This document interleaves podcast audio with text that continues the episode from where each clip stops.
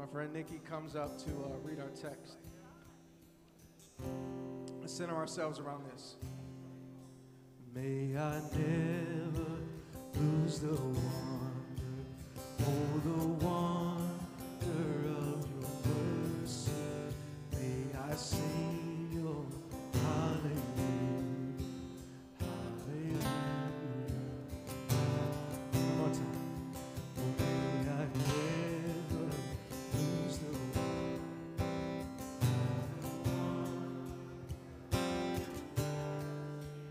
May I sing your hallelujah.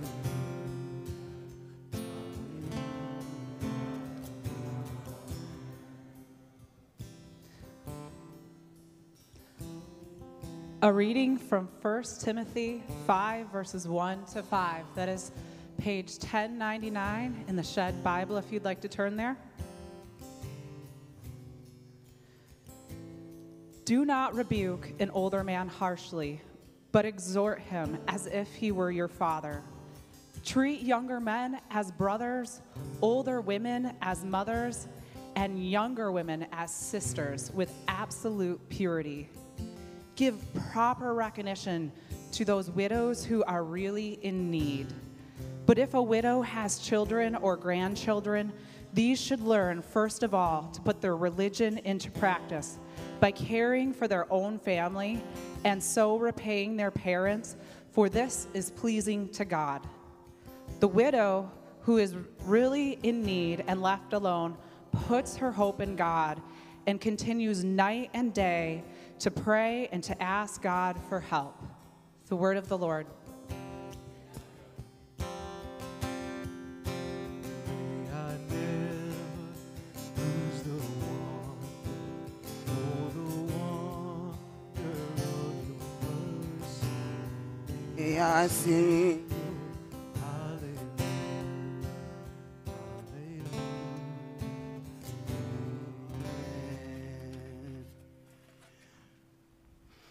Amen. Thank you, Dylan. I am Denise Kingdom Greer, mobilization pastor here at Mars. If we haven't met, it is my privilege to be here with you, whether you be online or whether you be here with us in the Shed. As we continue in our series in First Timothy, we do so acknowledging that these pages that come to us are letters that landed in someone else's mailbox, or a letter with several pages that landed in someone else's mailbox, and then by the hand of God and by the wind of the Spirit has landed in ours here at Mars Hill. And so we're grateful for God's provision in that way. So I've been ordained in ministry for about 17 years now, and one of the things that I've had the greatest privilege and pleasure in being able to do is to be able to officiate weddings. So when a couple comes to me and says, Pastor Denise, we'd like to get married, will you officiate our wedding? One of the first things that I do is I provide them with a menu. And on that menu are options for verbals, for the vows that they will say to each other, for the things that they will say when they exchange rings. So they have an option to choose which one of the things they might want to say. And I present this to them and ask them to go home and pray about it and think about it with only one stipulation, and that is that they simply mean what it is that they say. So if you have A and B and you want to pull something from B and put it into A and you want to kind of hodgepodge that, I'm totally fine with that. I just need for you to mean what it is that you say. So within a week or two, I usually come back to that couple and sit down with them. And one of the first things that I do is I look through the choices that they've chosen for their vows. And 99.9% of the time, they pick something that sounds like to have and hold, to love and honor, in sickness and health until death do us part. And then I ask them this striking question. What does it mean to honor? I usually sort of get a little bit of a glazed over look. And then I remind them, you chose these words. And our only agreement, right, was that you would mean the words that you chose. So what did you mean when you decided to include the word honor in your vow? How will you honor your wife? How will you honor your soon-to-be husband? Honor. It's not really a word that we use quite frequently in our life, every day, daily, here in our culture. Besides wedding vows, I would suspect the only other time that we might say honor is when we're in a courtroom, right, where we refer to the judge as your honor, as though that's their name. Apart from that, we really don't have a lot of opportunities to really talk about honor as some in other cultures do. Our text today has the Apostle Paul teaching his young mentee, Timothy, something about who this small church in Ephesus wants to be, sparking us to ask the very same questions of ourselves here at Mars Hill. What kind of church do we want to be?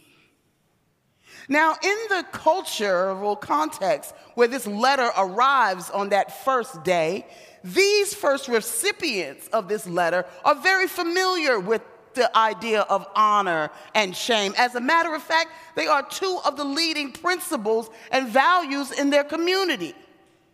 To receive the highest value and to do whatever is necessary to avoid as much shame as possible. They understood this thing about honor and shame. So when the Apostle Paul turns to the fifth page and lifts up this chapter to them that exemplifies and illuminates this idea of honor, this strikes them as familiar, necessary, and important information. Now, honor is a high commodity in the Greco-Roman Empire and in the public and private life of God's chosen people who live there. And I want you to understand that they understood there to be at least two kinds of honor. There is what you call achieved honor, which is the honor that comes from earning something, from winning something. The honor that Michigan is wearing today juxtaposed the shame of Michigan State. I'm not really a sports person, but I am a little bit petty, so I have to take advantage of every opportunity to do that. So pray for me when you get a chance.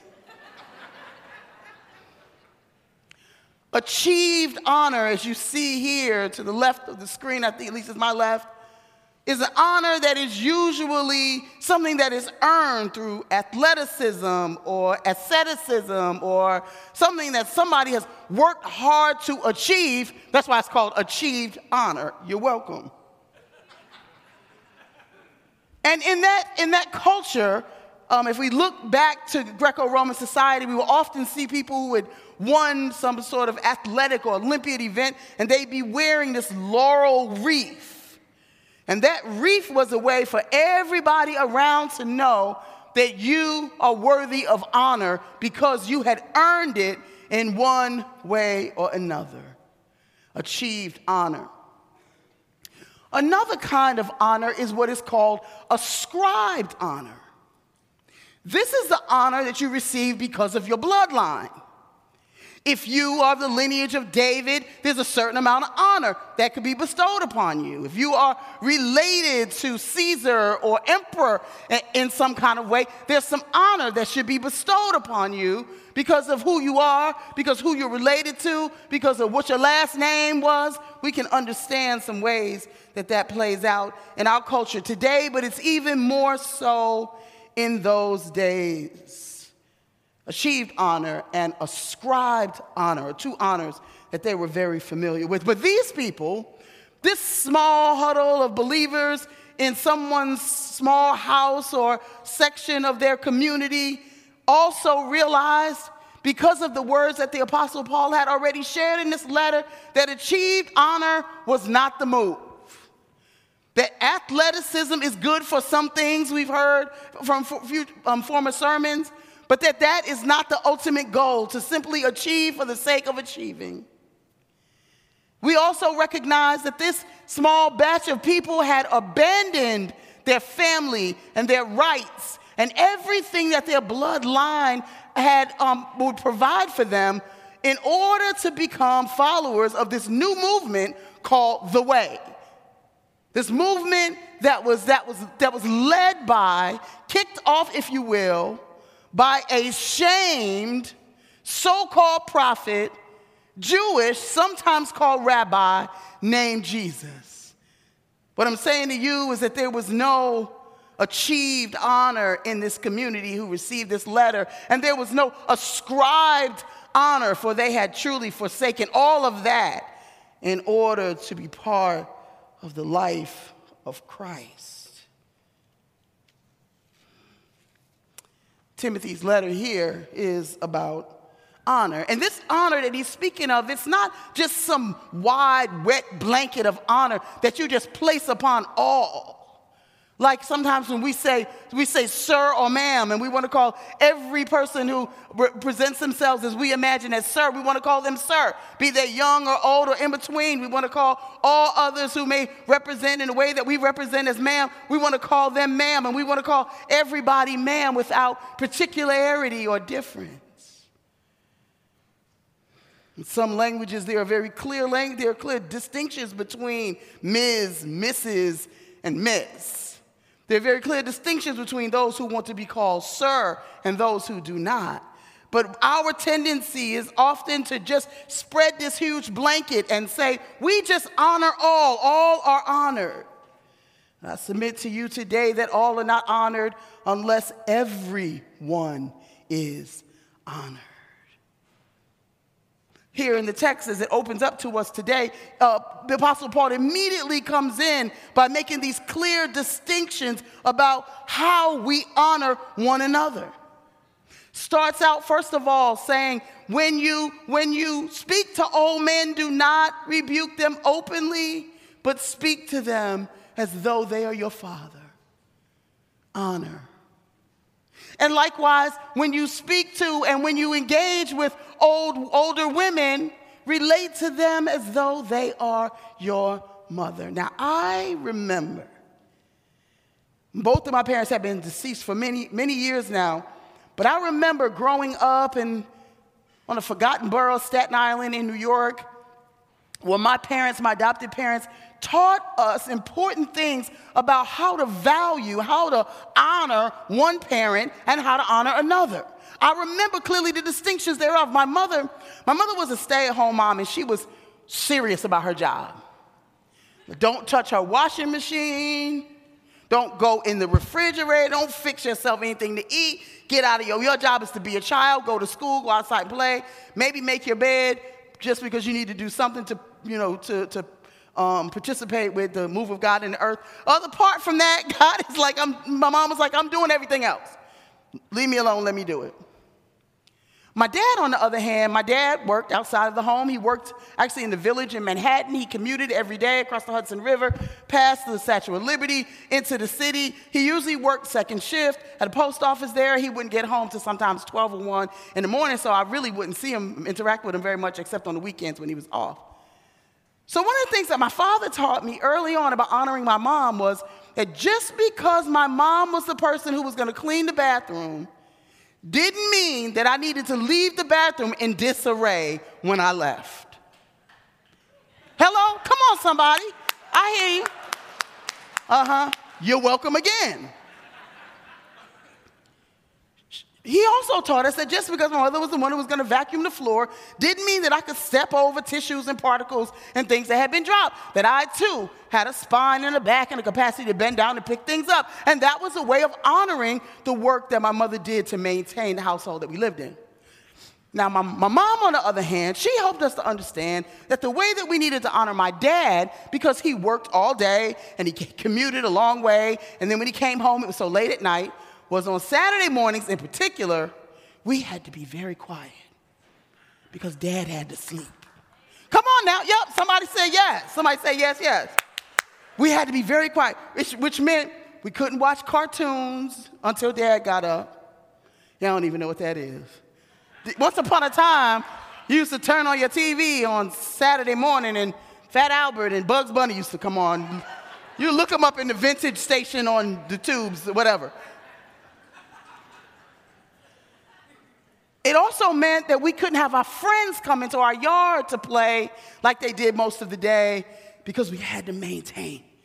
We had to be quiet until Dad got up. That was our way of honoring our dad. What are you saying here, Denise? I'm just saying that this is resonating in a way that's important to life and community when we realize that we don't just decide that, oh, well, what it means to honor is one thing so that we cover all, but we actually do take into consideration what it means to honor everyone.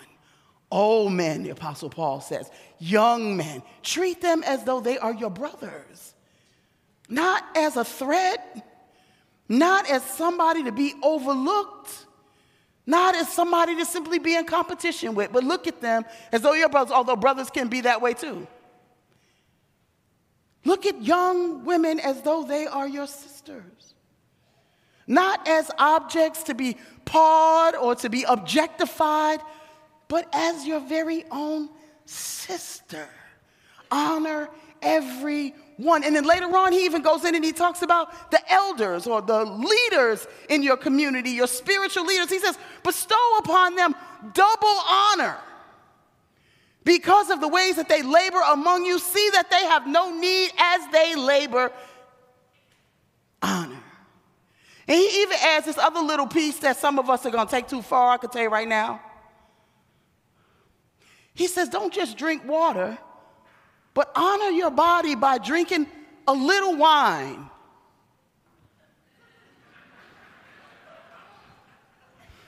Yeah. Honor each and every. Honor fathers, honor mothers, honor older people, honor younger people, honor your elders and your teachers and your leaders, honor your own body. This whole text is about this notion of honor. Every person, me, you, everyone requires different demonstrations of honor.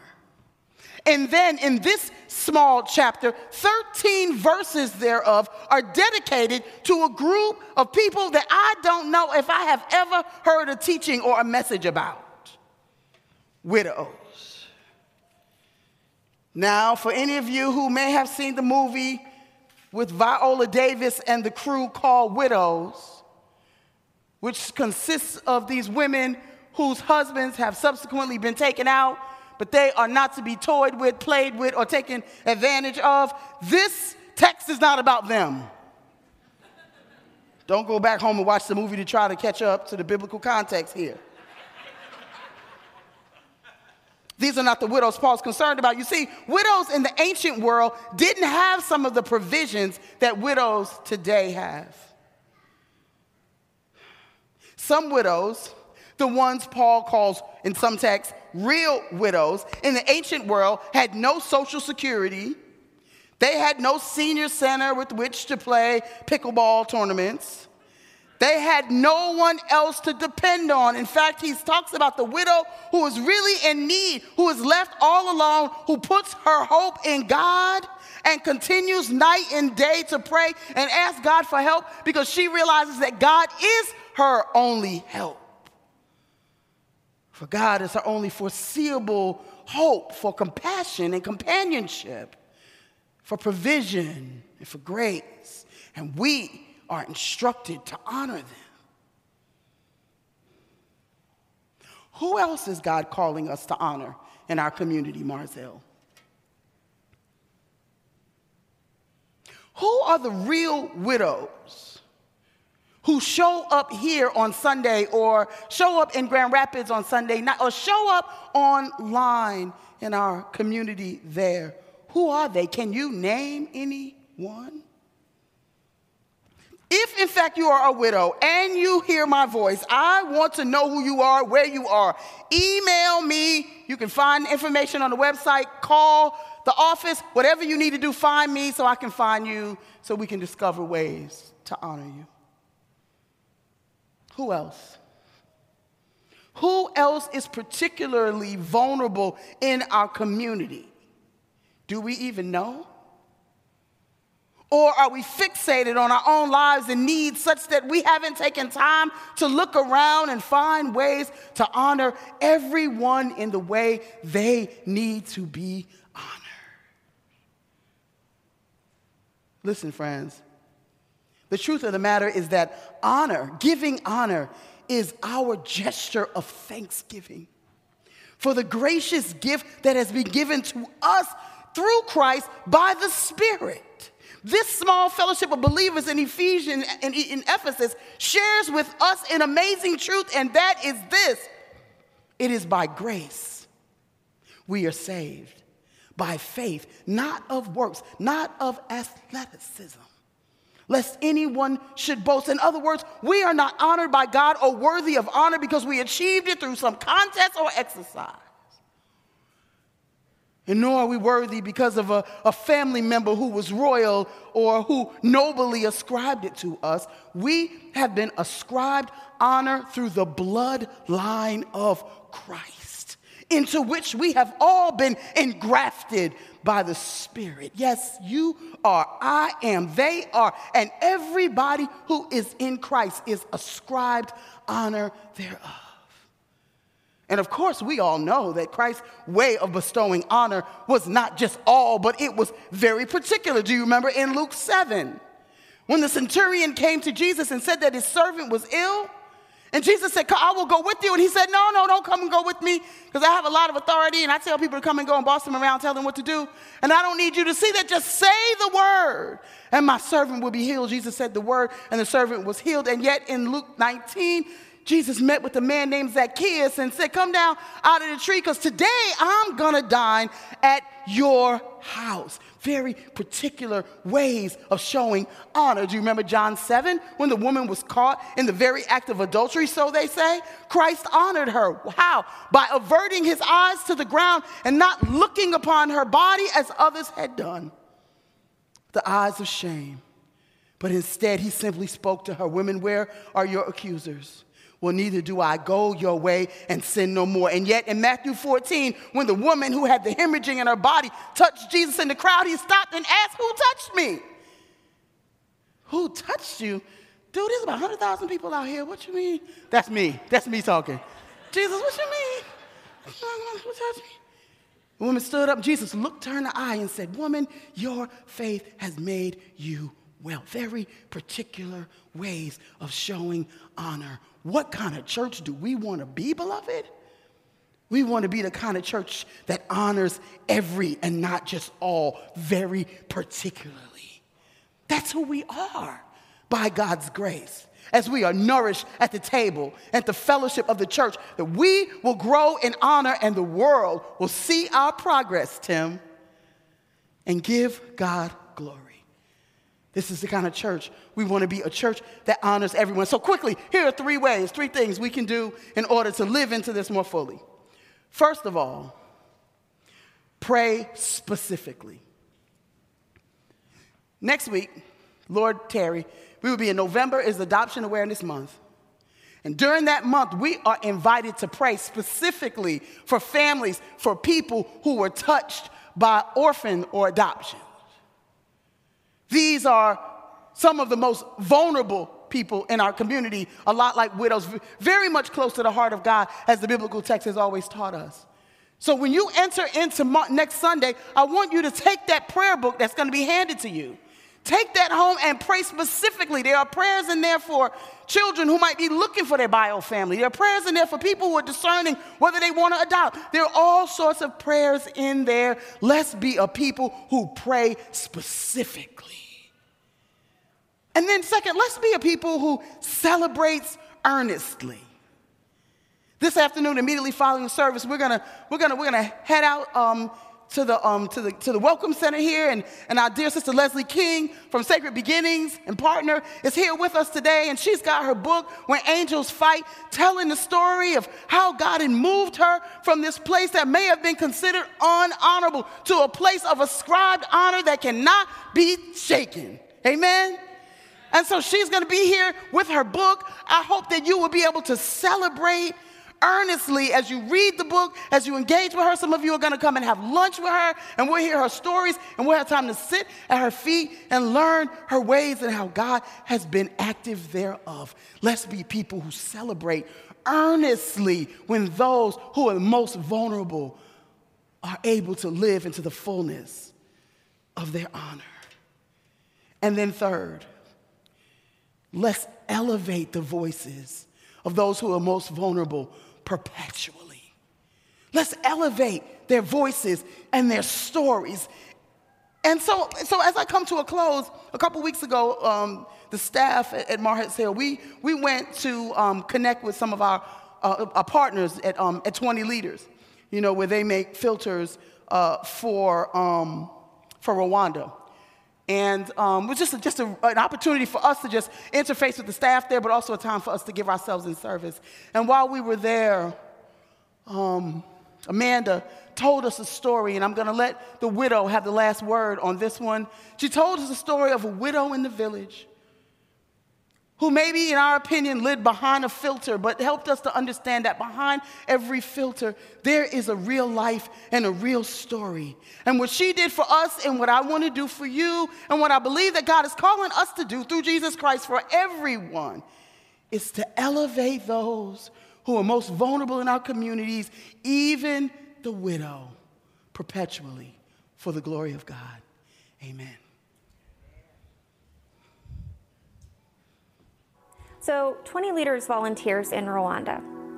One of the things that they do pretty regularly is they go and visit the families that have received filters in the past, and they spend some time with them, and they do a couple of different things while they're there. But one of the things that they do is they talk to them a little bit about their life before the filter and after the filter. And so one of our volunteers recently went and met with this woman named Patrice. And Patrice is a widow. She's in her mid-60s. She never had any children. And they were talking to her a little bit about her life before the filter, and she said the thing that she remembered most clearly is being really lonely. She spent all of her time collecting water and collecting firewood to boil the water. She wasn't very well. And her doctors had told her she needed to drink clean water. And she said that's what her entire life felt like. All of her resources, all of her time went into that one thing. And she just felt really alone. The Water Project had recently started in this community, and her local church had seen her. She didn't realize that, but they had seen her. And so when it came to the process of choosing who should receive a filter, she was really high on their list as someone who definitely needed that extra support in the community. And then the day came that she was supposed to go pick up her filter, and she was really, really sick, and she couldn't go. And she sat at home, and she just had this feeling that here it was again. Here was another moment in her life where she was just gonna be forgotten. They hadn't forgotten her. It was still there waiting for her. But this story doesn't end there, because the volunteers kept visiting her to make sure that she had clean water, and her neighbors started visiting her to use her filter. And so every afternoon where someone would come over to filter their water, because the filter takes time to filter through their water, they would sit with her. And so all of a sudden, she had all of these neighbors visiting and sitting with her and talking with her and inviting her to do other things in the community. And so when she was talking to this volunteer about the impact that clean water had made in her life, she talked about the importance of her physical health. But she also really felt the biggest impact was on her mental health. She said, I'm not lonely anymore.